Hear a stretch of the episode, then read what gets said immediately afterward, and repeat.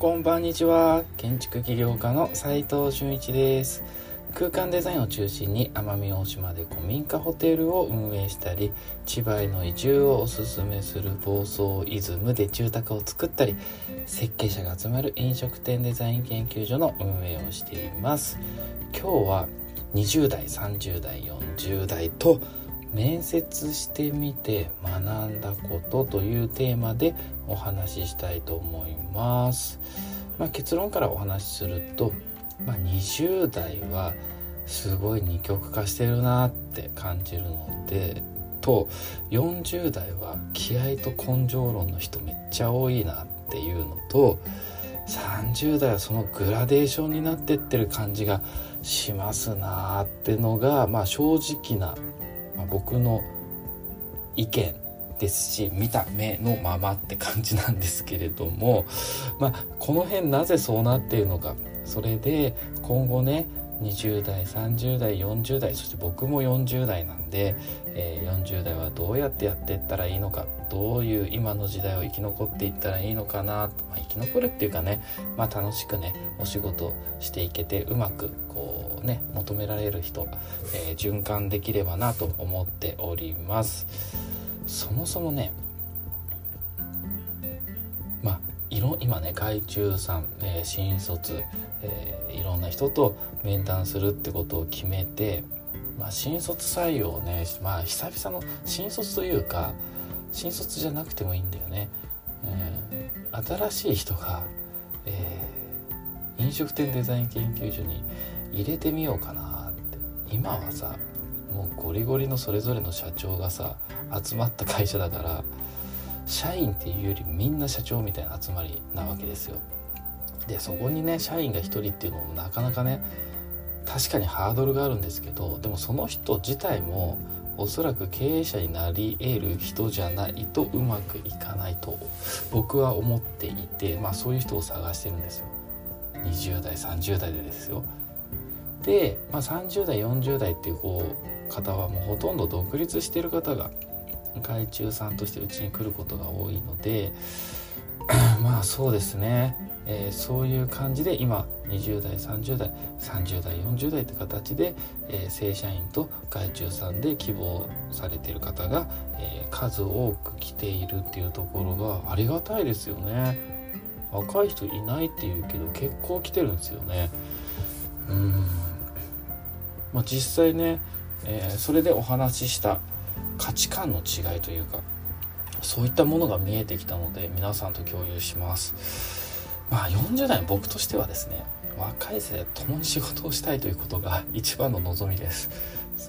えー、若い世代は、えー、その20代とかね30代の世代は自分の時代を作ろうとしている自分の会社を作ろうとしているのでそこでねミスマッチが起きててうまくこうよし一緒にやろうっていうことがなりづらいっていうのが今の面談の正直な意見でお共にウィンウィンの関係をね模索して僕の方からね提案をしていかないといけないんだろうなと思っております。だから面談の仕方もねまあちょっといつも改善しながらやっております。で20代30代、えー、独立しようとしている人、えー、僕らのような40代がね作り上げてきたブランドとかあるじゃないですか。まあうちの場合はねブランドがいくつかあるんでまあ切り渡しやすいんですけれども、えー、僕のねメインのハーミットクラブデザインであれですら、えー、バトンタッチしてもいいんじゃないかなといつか。で僕ができなかったことをね、えー、やる方がいいじゃないかと。ここ僕20代27から6か267ぐらいから43までこうずっとやり続けてきたもの。これをさ同じようにやる同じことをやるのは意味ないから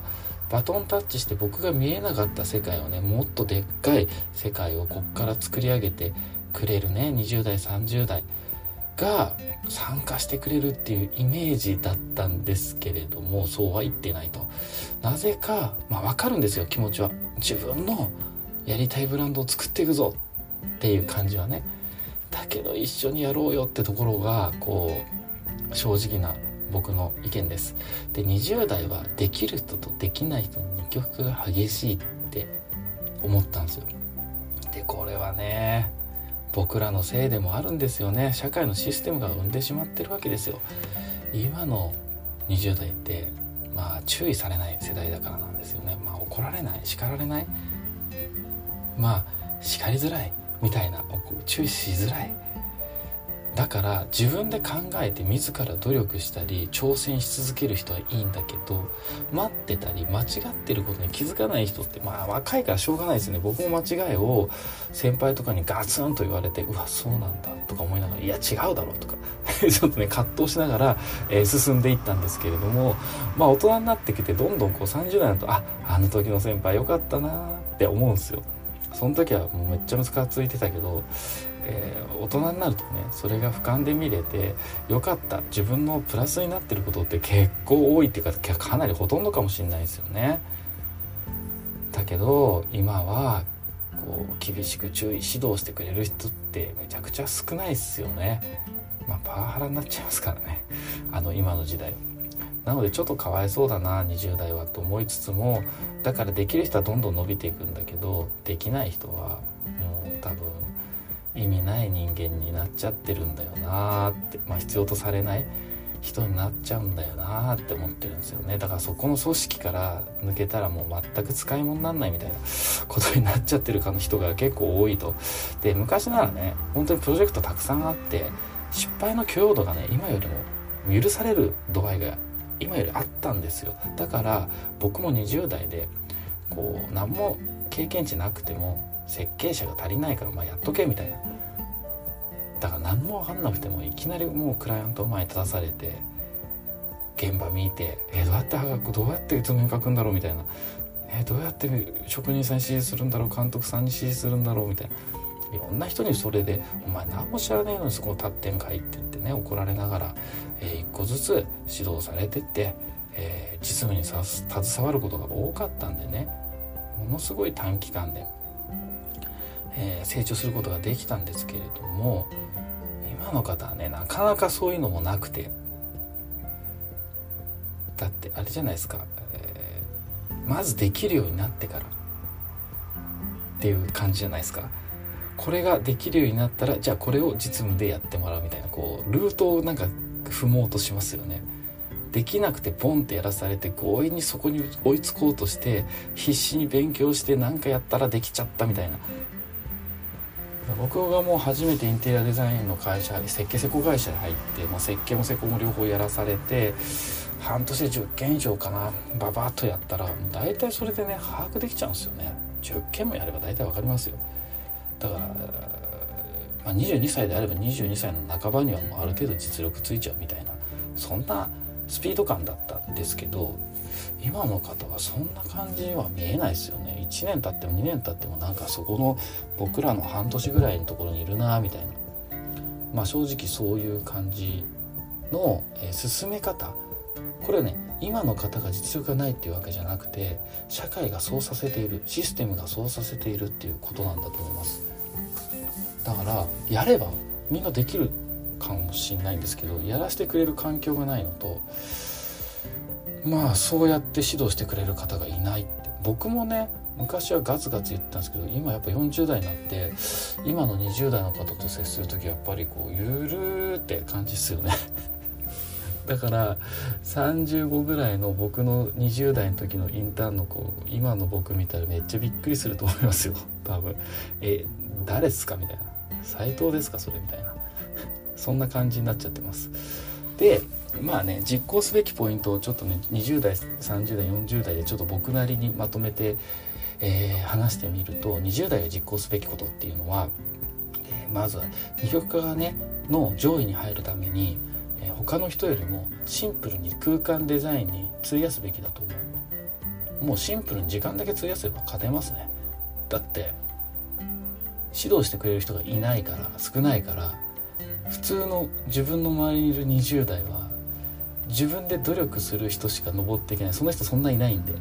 だからシンプルに20代でこうの前半でさらに前半なるべく早い方がいい。で経験値はねひっくり返せないんですよ。22で得たものを23で使った時にその実力が、えー、例えば28で学んだ人は29じゃないですか。29と23歳がどう同じ実力だとしたら絶対23企業取るんですよ。ってことは23の若い方がより仕事次の大きな仕事とか任されやすくなって経験値が倍々ゲームになっていって、えー、結果20代後半ではもう全然取り返しのつかない あの経験値の差になっているのでステージが違うって感じですねもう。それね僕身をもって体感してて分かりますそれは。これで間違いないんです。だから死ぬほど努力した方がいい。1日24時間じゃないですか。1人持ち時間が。なるべく時間を使う。こんなこと言ったらめっちゃブラックっすよ。24時間中20時間使えみたいなこと言ってるわけですから。まあでも僕がそうだったんで、ね、別にあのまあ強要はしてないですよ。ラジオ聞いてる方はね僕と雇用関係も何もないんでブラック企業だってこう言われても、えー、別に雇ってるわけじゃないので いいですよね。あと1年365日。このうちのほとんどの時間を空間デザイン使うことですね。勉強もですよ。本読むことも実動も、まあ、いろんな飲食店見に行ったりホテルに泊まりに行くことも勉強ですよ。そこで寸法墓現状したっていいじゃないですか。高級ホテル行って僕みたいに、えー、もう見ることもそうですし勉強することもそうですしまあ一番は実動ですね。本当に実務で空間を自ら設計して自ら作るってことにほとんどの時間を費やした方がまあいいに決まってますよね。勉強するよりもそこでやっぱりね実際の空間を作った人の方が強いですね。圧倒的に。それだけは言います。なんで365日24時間。インテリアデザインに費やしてください。20代は。で30代。え30代の実行すべきことはまあ人脈広げるフル活用するっていうことに思考回路めっちゃ使うって感じですかね。20代から人とのつながりってめっちゃ意識して好き嫌い関係なくねつながりを多く持つってことが20代って必要なはずなんですよ。だから20代忙しいんですよ。いっぱい作んなきゃいけないし人脈もとりあえず、好き嫌い関係なくボワーって広げなきゃいけないし。で30代は何するかっていうと整理整頓なんですよその人脈の。まあ、自分にもちろん実力がついていることが大前提でやれる仕事も多いんで時間がめっちゃなくなるんですよ。できること多いから依頼されることも多くて仕事時間がなくなっちゃうんですそもそも。やりたくてもやれないみたいな状態が自分の好きなことをやりたくても実力がついちゃったから依頼もいっぱいでやるややれないというのが30代です。基本はね。そうなってくると人脈を使ってうまく自分の時間を作る努力がねめちゃくちゃ重要になってきちゃうんですよね。これがなかなか難しかった。僕もやっぱやっちゃうみたいな。やっちゃうみたいな。20代仕事があんま来なかったから30代やっちゃうんですよ。嬉しいみたいな。依頼来てるみたいな。そこでやっぱね20代広げた人脈うまく使える人の方がより早く成長してますよね。僕よりも。僕はトロトロしてるんで40代になってもまだ今の位置ですけど